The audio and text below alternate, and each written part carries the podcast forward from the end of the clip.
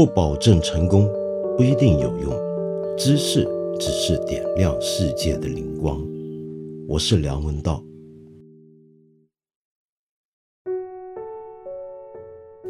今天在接着跟你分享加缪的鼠疫之前呢，我想回头说这么一件事儿。记不记得前两天我在这个节目才说呢？日本人做事呢挺讲究细节，比较用心，就连防灾的准备呢也都做得特别彻底。可是我今天回过头来呢，却又要从另一个角度来看日本的情况了，那就是最近全世界可能都注意到的“钻石公主号”游轮停泊在日本港口上面发生的事情。这艘船呢，由于一开始是有这么一位香港人被发现是感染了新冠肺炎，然后在上面，于是整艘船在日本的港口呢都需要被隔离，隔离了那么多天下来，现在上面的情况已经变得很严重了，居然有二百一十八人受感染。现在我们要问的第一个问题就是，为什么？不让这些船上的乘客下来，在陆地上面接受隔离跟检疫，而要让他们留在船上呢？现在这个船已经有点像是中古时代的欧洲的那些瘟疫船，就船上爆发瘟疫，就在港口外面就让它停在上面，不让它进港，让他们自生自灭，看看过了几十天之后，谁能够活着从里面走出来？难道现在是这样子来对待这艘船吗？而且你要晓得，这个船上面已经发生了很严重的交叉感染。另外呢，还有一些情况比较特别，是这艘船呢，因为它很大，有一些内舱房。什么叫内舱房呢？如果你知道游轮的情况，你就晓得，比较传统的游轮是有内舱的，就是这个靠外没有对外的窗户，更加没有阳台，就等于这个游轮里面有一些房间是完全无窗的。然后现在很多人就被隔离在这样的房间里面，你想想看，那是一个多么恐怖的幽闭状态。为什么日本政府在这件事情上面显得是这么的进退失据，这么的有问题呢？其中一个理由，很多人认为啊，是他们在整件事情上面有点太过听从世界卫生组织的指示了。我想我们中国人一听就会觉得奇怪。难道听世卫组织的话有错吗？你比如说，我们最近才在讲，依据世卫组织的建议，其实世界各国不需要对我们有这么严厉的出入境，我们的旅客或者是要往外的人员有这么严厉的出入境管制。但事实却是，好像现在很多国家都不甩世卫了，已经有六十三个国家采取不同程度的对中国游客的出入境限制。这是为什么呢？这是因为最近啊，我想各位如果平常只看我们国内的新闻消息的话，大概看不到这种声音。其实全世界各地都有对世卫有很多不满的批评。现在呢，很多人也认为世卫对整件事情的危机情况是低估的，世卫给出的建议甚至都有可能是错的。比如说，举个简单的例子。在这二百一十八个于钻石公主号上面受感染的人里面，其中一个是日本政府派上船做检疫的检疫官，他只是在船上待了几个小时而已，结果就患得新冠肺炎了。可是问题是，他到底做了什么让他获得新冠肺炎呢？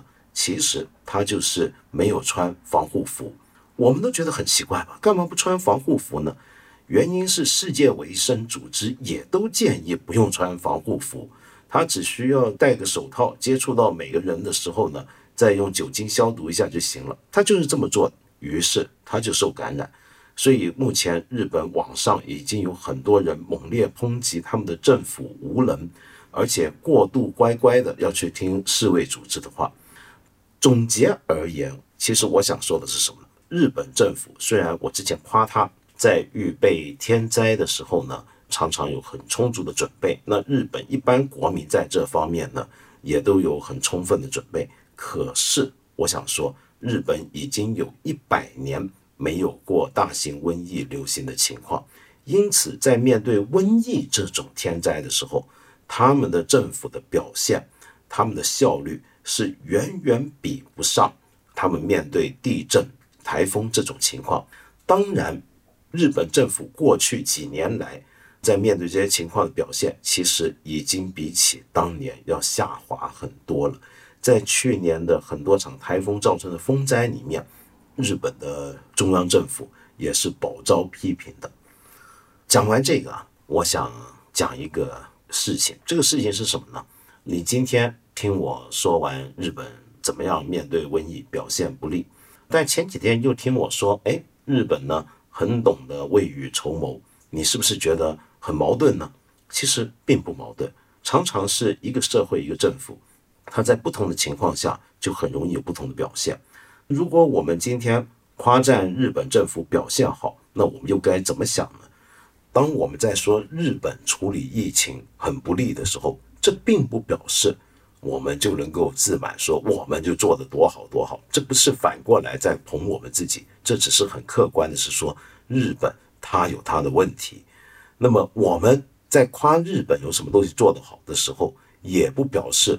我们呢，就完全的就要拿上自己来说，难道我们就这么不行吗？我们真没必要这么思考，对不对？好，讲完了一通，总算跟大家继续读书了。抱歉，今天继续跟你接着读加缪的《鼠疫》。昨天呢，我们在讲加缪《鼠疫》的时候，我用了一个方法，就是读出这本书里面的大量的语句。基本上就是读了全书的第一章第一部，那么介绍了这第一部里面的很多的故事的内容。我注意到我们有一些朋友呢就会说：“哎，看起来呢好像是在讲的，就像我们今天我们自己面对的情况一样。”我知道你一定会有这种感觉，因为里面写的很多东西，仿佛就是我们当下在经历的事情。这就是为什么我昨天说，很多时候历史是会重复的，哪怕这个历史是一个记载在一个小说里面的虚构历史。可是啊，我想回头补充一个背景，这个背景是什么呢？加缪的《鼠疫》是出版在一九四七年的。一九四七年是个什么情况呢？那是二次世界大战结束了才两三年。然后法国呢，过去在二战的时期曾经被德国占领，有一个傀儡政府，就有点像我们当年的汪伪政权一样，那就是维希政权。这是一个被德国扶持起来，其实是受德国控制的一个名义上叫法国人自己的这么一个傀儡政府。那么，所以。你如果是活在那个年代，你身为一个法国人，你读到这本书，你最强烈的感受是什么呢？你不会认为这本书是直接在谈鼠疫，你会认为他在讲的其实是法西斯主义对一个社会的渗透，跟他带来的那场灾难。也就是说，鼠疫在那样的一个时代背景底下，是会被理解为法西斯主义的。那我们今天该怎么理解这本书呢？是要召回当年的法国读者的理解呢，还是按照我们今天自己面对新冠肺炎的时候对它产生的一种独特领会来理解呢？任何一部作品放在不同的时空背景给不同的读者去读的时候，由于这个时空背景以及读者他自己的关怀所在，跟他自己的兴趣所在，他自己的文化脉络的不同。都一定会对这本书产生很不一样的理解。那假如我们按照那种理解来看的话，重新回想一下我昨天跟你读过的第一章的那些段落，你的感觉就很不一样了。你会注意到什么？你会注意到，当奥兰这座阿尔及利亚北边的海港城市街头上开始有老鼠陆续的死亡的时候，那些人的反应是什么呢？比如说，我们的主角里厄戴夫，他住的那座楼的门房米歇尔先生，他第一个反应是：这怎么可能呢？怎么可能有死老鼠呢？你不是批评我工作做的不到位吗？再到其他的居民对这些死老鼠的情况逐渐增加的那个反应，我们注意到的就是，大部分人在一开始看到有些东西可能不对劲的时候，他会用他习惯的方式来理解，他会用他日常的一种理性来理解，他不能够接受他日常生活理性所所理解不了的东西，就是看到这些奇怪的情况，他会否认它的存在。然后再下来，我们看到整个城市面对老鼠逐渐增加，甚至有人开始为此死去的时候，政府反应的迟缓，这又是什么呢？这就是整个城市的人，他们依然想活在自己那个非常忙碌的商业状态里面，他们不愿意很正面的去面对这些已经在我身边越来越可见的东西，因为他好像还没伤害到我。他好像还没触及到我，我顶多就是觉得老鼠死在路上那么多很可怕，我为这个恐慌。但是我的日子是照过的。你看第一部里面那些人物，这个城市的市民还是照样天天上下班，还是照样天天忙碌，照样开会，照样做买卖，照样生意往来。这又是什么呢？这就仿佛就是当法西斯主义，当一种集权的力量。逐渐在这个社会蔓延的时候，大家的反应，我们知道，包括法西斯主义跟当年日本的军国主义这类集权意识形态兴起的那个过程，它不是一天之内就忽然颁布了很多让我们所有人都觉得无法接受的极恶的命令跟做法的，不，它是一步一步来的。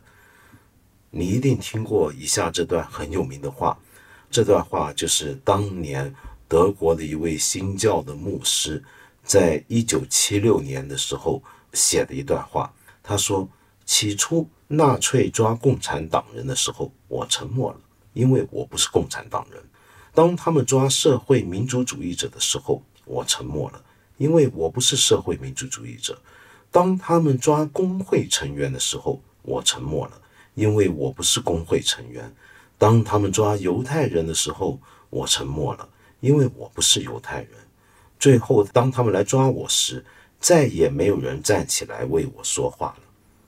你想象啊，你如果活在那个年代的法国，甚至是德国好了，或者欧洲的其他的这些地方，你一开始只是看到有人开始主张某些书呢是大逆不道，某些言论、某些观点应该被驱除。你觉得这个没什么，因为并不影响我，而且那些东西我对他没多大兴趣，说不定人家讲的还有道理呢，是不是？就是这个政府所说的是有道理的。于是我看到那些言论、那些声音逐渐消失。后来呢，你开始发现有些书被禁掉了，再也看不到了，甚至会被烧毁。你也觉得没什么，反正这个世界上有这么多书，我都还看不完呢。再加上说那些书。也不一定，我很有感觉，很想看，是不是？再来，你开始注意到，书被烧了，连写书的作者也都被消失掉了。有些学校里面，学生开始举报老师了。终于到了有一天，你发现有些孩子开始举报家长，甚至你自己被举报了，你才终于发现这个事情来到了你的身上。你之前那种一直希望现世安稳。不要有什么大变化的，不要有什么太大的变动，让自己好好过日子就行了。这种感觉，也就是加缪在《鼠疫》里面所说的那种冷漠。他终于最后成了障蔽你双眼，甚至障蔽你良心的一道墙。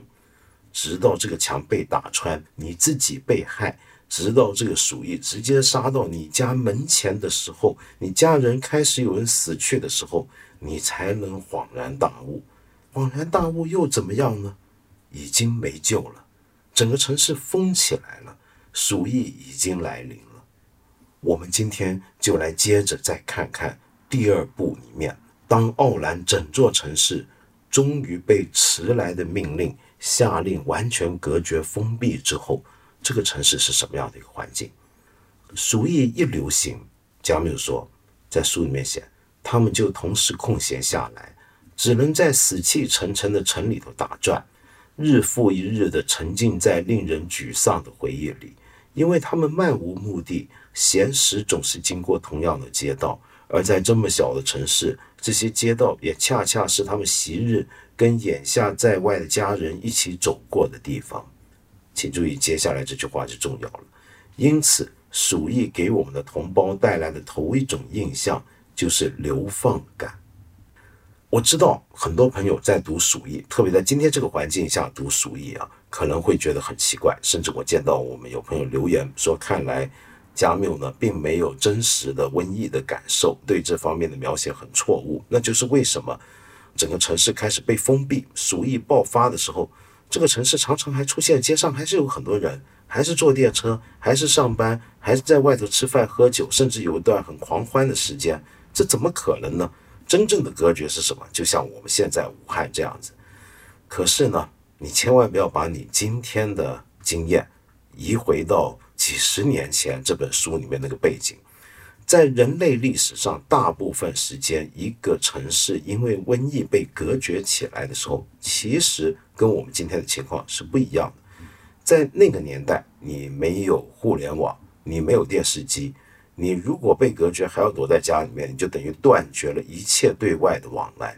在那个年代，没有外卖，你没办法一打个电话，或者用微信，或者用支付宝，或者随便用个什么软件，就能够叫到一些东西到家里面来。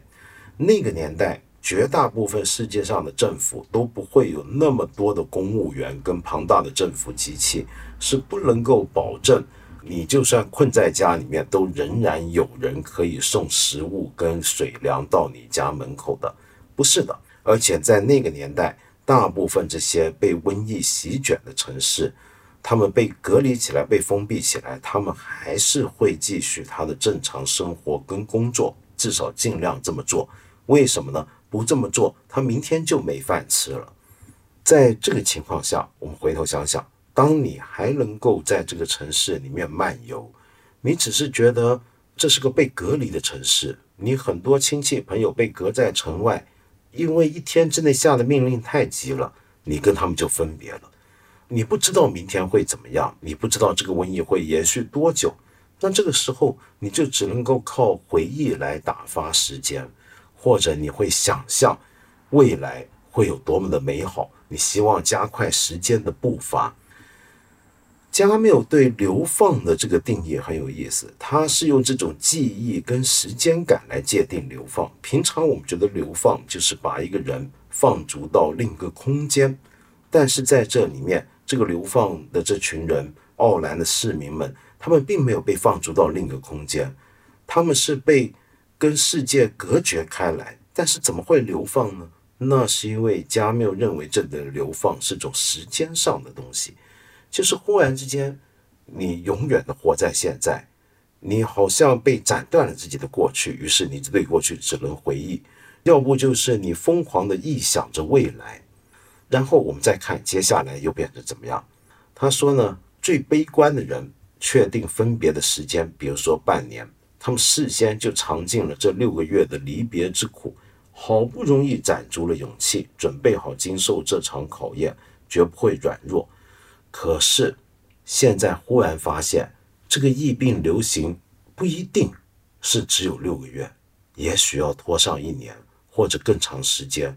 这个时候，他们的勇气、意志和忍耐力就会坍塌了。他们觉得掉进这深洞，再也不可能爬上去了。结果，他们势必强制自己，再也不去考虑他们终将解放的日期，再也不面向未来，可以说一直低垂着眼睛过日子了。这就是一种相当终极的流放感。在这样的一个状态底下，这个城市里面的人，就像我们昨天讲过的，这是一个没有想象力的城市。而在这种情况下，这种想象力就变得更贫瘠了。什么样的想象力呢？那就是彼此沟通的时候的那种对于苦难的想象力跟描述能力。大家在路上见面闲聊，绝对不会谈太多你们家情况怎么样这种事情，因为该怎么去启齿呢？好像大家每个人所能用的语言都相当的单薄，都只能够简单的说我们呢还好。哎呀，我们就是比较闷，我们就是比较惨。我们就是比较饿，等等等等，没有更多的语言了。而所有的人又由于没有更深度的语言可以去掏心掏肺的沟通，大家也丧失了这种意愿和动力，因此大家就变得更加的孤立，更加的原子化，更加的寂寞。然后我们还会逐渐看到这个城市出现了一些景象，就有点像我们现在都还会目睹的景象。比如说有一个传闻说，原来呢口里头含着薄荷片有助于防疫，于是所有的薄荷片就都卖光了。又比如说有人开始宣传某种医治鼠疫的特效药，于是这种特效药也就卖光了。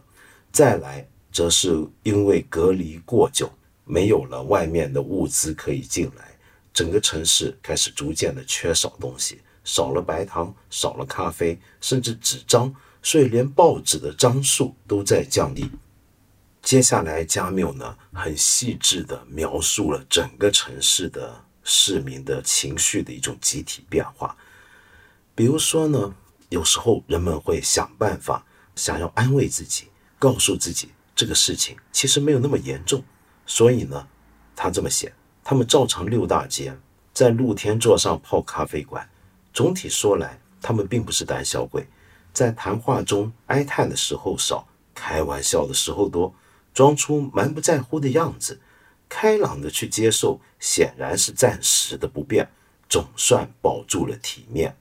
再来呢，甚至出现了天气好的时候，整个城市给人一种。欢庆节日的假象，全城车辆暂停通行，商店关门，以便保证群众的游行队伍畅行无阻。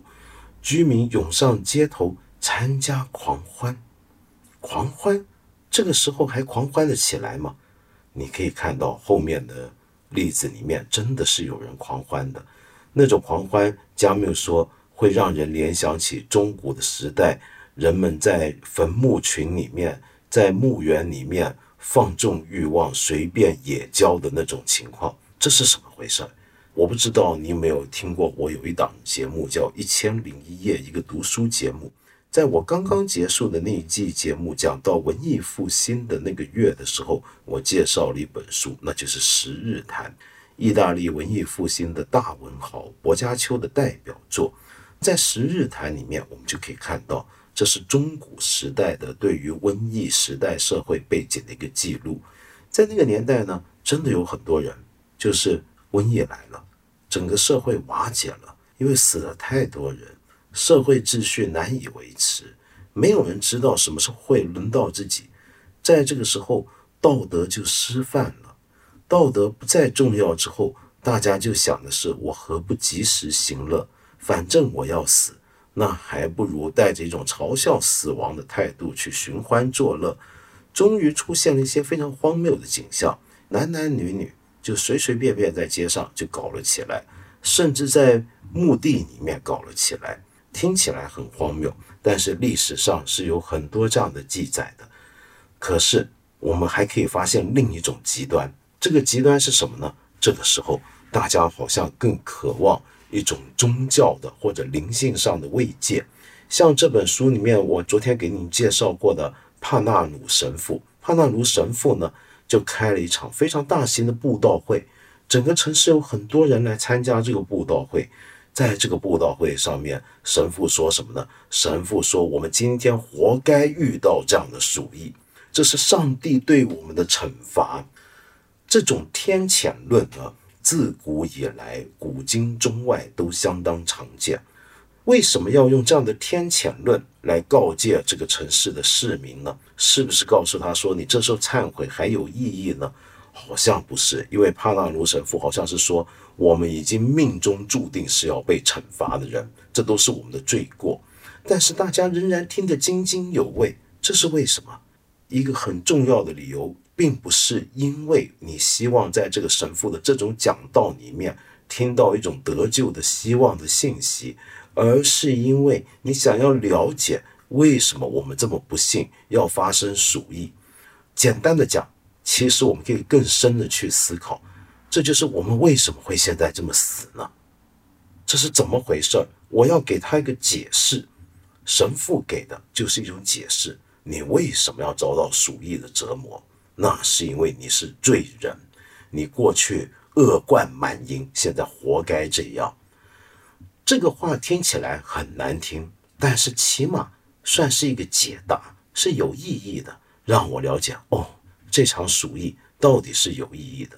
这就好比我们人生必死，死这件事情明显是一切意义的终结。那那死还有什么意思呢？我需要一个答案，哪怕是这样的一个答案，我都可能觉得总算是个答案，填补了一个绝对的空虚。这个世界上没有比绝对的空虚更可怕的事情了。而说到绝对的虚无这一点，读过加缪或者对加缪略有所知的读者。马上就会蹦起一个名词，那是什么？存在主义。很多人说加缪是存在主义哲学家、存在主义思想家，至少是存在主义作家。就在这点上，你好像感觉到了存在主义要来了。存在主义是什么呢？我们没办法在这里很详尽的向你展开。但是为什么大家会认为加缪是存在主义作家，或者在我刚才说的那些段落里面看到一点存在主义的色彩呢？那是因为，至少在加缪笔下，这个世界是荒谬的，是虚无的，就像他早一本更早的名著《局外人》一样。而这么荒谬的世界之所以荒谬，是因为我们人终将死亡，我们人生是没有意义的。面对这样的无意义，我们该怎么办呢？难道就是相信上帝吗？存在主义者是不会这么做的。存在主义者会怎么做呢？我明天再跟你接着谈，但是在结束今天节目之前，我想再提醒一下你，不要以为加缪就是一个存在主义作家，用这样的角度来理解他就可以了。加缪自己最反感别人说他是存在主义者，我差点忘了，还要补充一点。就是加缪在一九四七年推出《鼠疫》这本书，而大家都觉得这是谈维希政权的这件事情的时候，还有一个特别的关于加缪作者本人的一个背景，那就是加缪呢，虽然出生在阿尔及利亚，但是他成年之后到了法国，在法国正好就碰上了二战爆发，在二战爆发，法国沦落在纳粹铁蹄之下的时候，他当时。参与了法国的地下抵抗运动，是一份非常有名的地下报纸《战斗报》的主编跟王牌作者。加缪在战后的法国享有那么大的声誉，一开始还不单纯是因为他的文学创作，而是因为那几年的经历，使得他在战后迅速的被认为是法国知识分子中的代表人物，是一个国家的良心。因为他很勇敢的在地下抵抗运动里面从事一个地下报纸的一个主编工作，在里面鼓吹反纳粹，在里面鼓吹法国的解放，这是要冒着生命危险的大事。他为什么要这么做？其实我们当然都说他是勇敢的，但是这种勇敢在加缪看来，更多的时候是出于责任。我最后想讲的就是，面对绝对虚无的时候，面对死亡这么没有意义的事情的时候，我们还有什么方法？如果不信上帝的惩罚这套东西的话，加缪给我们的答案，那就是责任。责任在死亡面前，它有分量吗？我们明天继续跟你接着聊。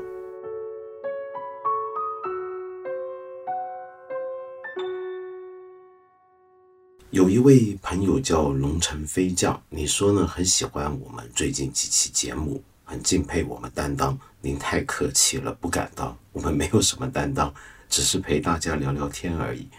然后你就说到呢，怎么去看疫情期间商家大幅涨价的现象？比如说，原本十六块八毛钱的普通口罩呢，现在已经涨到九十块钱了。原本三十五块的消毒液，如今已经提价变成八十块，这是不是在发国难财呢？我知道很多人的反应一定都像你一样，觉得这一定都是无良商家。可是，在把你的指责跟愤怒指向这些第一线的商店或者商家的时候啊，可以回头这么想。当然，这里面有很大的可能啊，是他们真的在故意抬价。但是你回头再想想，这真的是整个市场的供需问题。这种供需的问题呢，其实是会从源头上面，使得这个价格一重一重下来，很不得已的在最后卖出的时候变成这个样子的。此话怎讲呢？你想想看，我们之前几天也在这个节目说过。现在我们才陆陆续续看到全国各种工厂逐渐复工。之前呢，很多工厂是在春节期间，而且又因为这个疫情的影响延迟复工，所以本来就缺货，再加上很多的物流中断，所以变得很多的中间的代理商、经销商，他们要取得这些物资也都变得非常的困难。本来这些东西在这个情况下就已经会很昂贵了，然后一层一层这么下来，就会到了这个结果。以我所知呢，有一些零售店，他们去买这些东西的时候，他们想入货的时候，它的来价就已经很高昂了。这个情况恐怕你不能够只是针对第一线直接接触你的那些商店，然后说他们在发国难财。我是这么看的，不知道你以为如何？另外呢，有一位朋友呢叫古典派，这不是一个什么问题，他是纯粹来了一封信，但是我很想跟大家分享一下。他说呢，原来你是从开卷八分钟的时候就开始听我的节目了，非常感谢你的长期的关照。然后你说前两天听到我提到江汉大学的事情，你心里面呢瞬间涌起了暖流。从江汉大学文理学院这个三本大学毕业已经三年半了。虽然文理学院已经搬到了新校区，但是你的四年青春都留在了和江汉大学相守的三角湖畔。恰巧看到曾经的英语老师聂老师发的动态，他们为了能够提供更多的病床，很多老师冒着疫情的风险，从武汉各地赶来，用编织袋打包学生公寓的东西。其实当时看到并没有特别多的感触，但你听到我的节目提到了这个事情，忽而变得特别感慨。一来是因为聂老师是你大学里面最喜欢的老师，他没有因为你们是三本学校的学生对你们有任何的歧视。最重要是他说话的声音、语调和长相啊，居然都和我十分神似，这不是很重要吗？然后呢？你说呢？第一时间你也把这个音频分享给他，并对他送去最诚挚的祝福。谢谢你的分享，我也希望聂老师呢，我也要向他说一声谢谢。他真的是对学生们做了很了不起的事情，也为病人和整个武汉做了很了不起的事情。好，第二呢，你就说疫情发生之后呢，对你自己的影响也仅仅是工作推迟。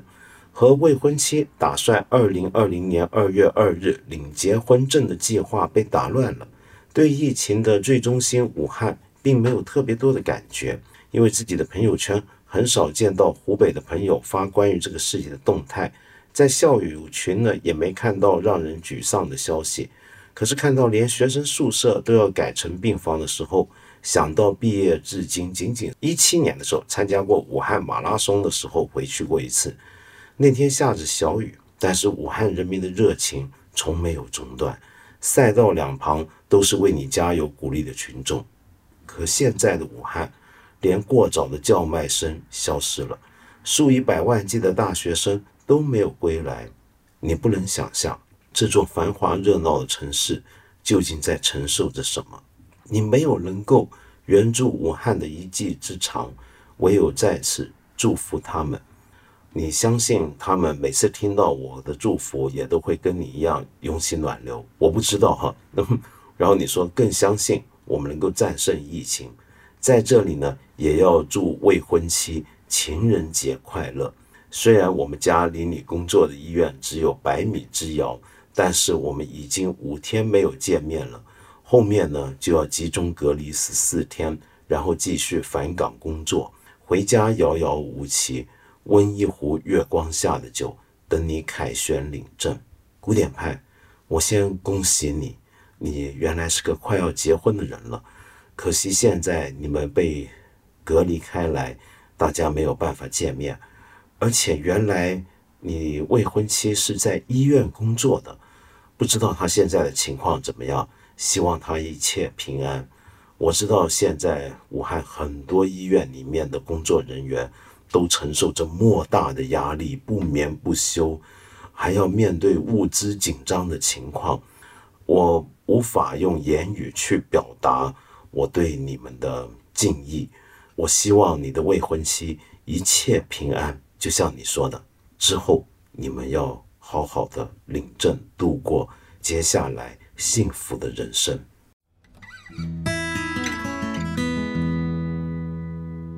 今天差点忘了说一件事情，二月十号开始，每天晚上的八点，我们八分这个节目有一个特别版本，会每天更新。持续总共三十天，这个八分呢，跟平常我们这个节目有点不太一样。大部分时候，我可能会在这里介绍一些书，读一些书。